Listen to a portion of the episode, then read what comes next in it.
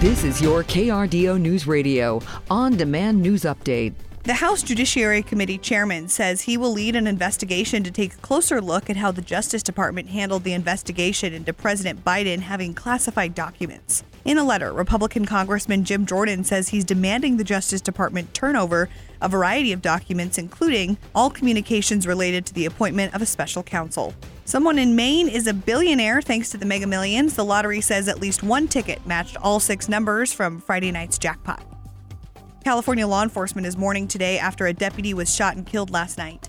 Officials say the 30 year old deputy, Darnell Calhoun, was responding to a domestic violence call. However, it's unclear what led up to the shooting. A second deputy arrived and started to exchange fire with the suspect, who's now listed in critical condition. Calhoun joined the Riverside County Sheriff's Office in February of 2022.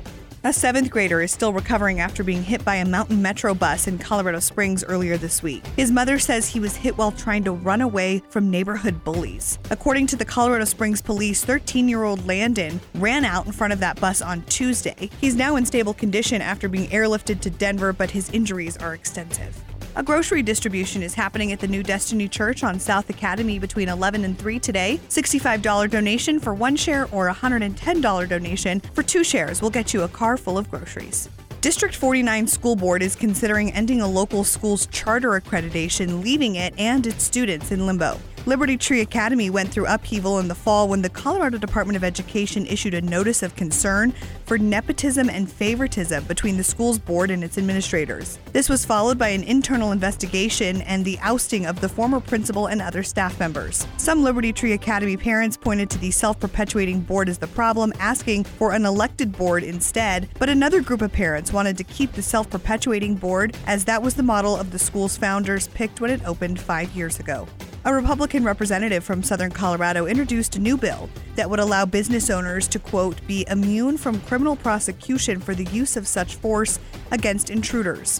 Representative Ty Winter, representing District 47, which includes all of Baca, Bent, Crowley, Kiowa, Las Animas, Otero, and Prowers counties, and parts of Huerfano and Pueblo counties introduced the bill. They say it's designed to give greater protections to business owners. A pair of homes in Colorado Springs is now gone this morning after a fire last night. It happened at the Canterbury Manufactured Homes Park on the east side of town, not far from the Colorado Springs airport. When firefighters arrived, they found the flames had spread from a shed to two homes and a tree. They had most of the flames out within about 15 minutes. Luckily, no one was hurt, but two families are now without a place to live.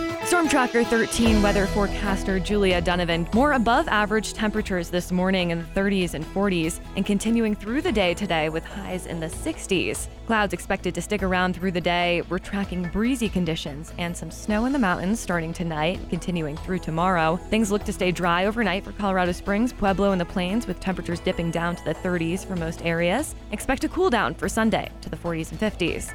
I'm weather forecaster Julia Donovan. Have a happy Saturday. Get news, traffic, weather live on KRDO's Morning News weekday mornings from 5 to 9. KRDO's Afternoon News weekday afternoons from 4 to 7.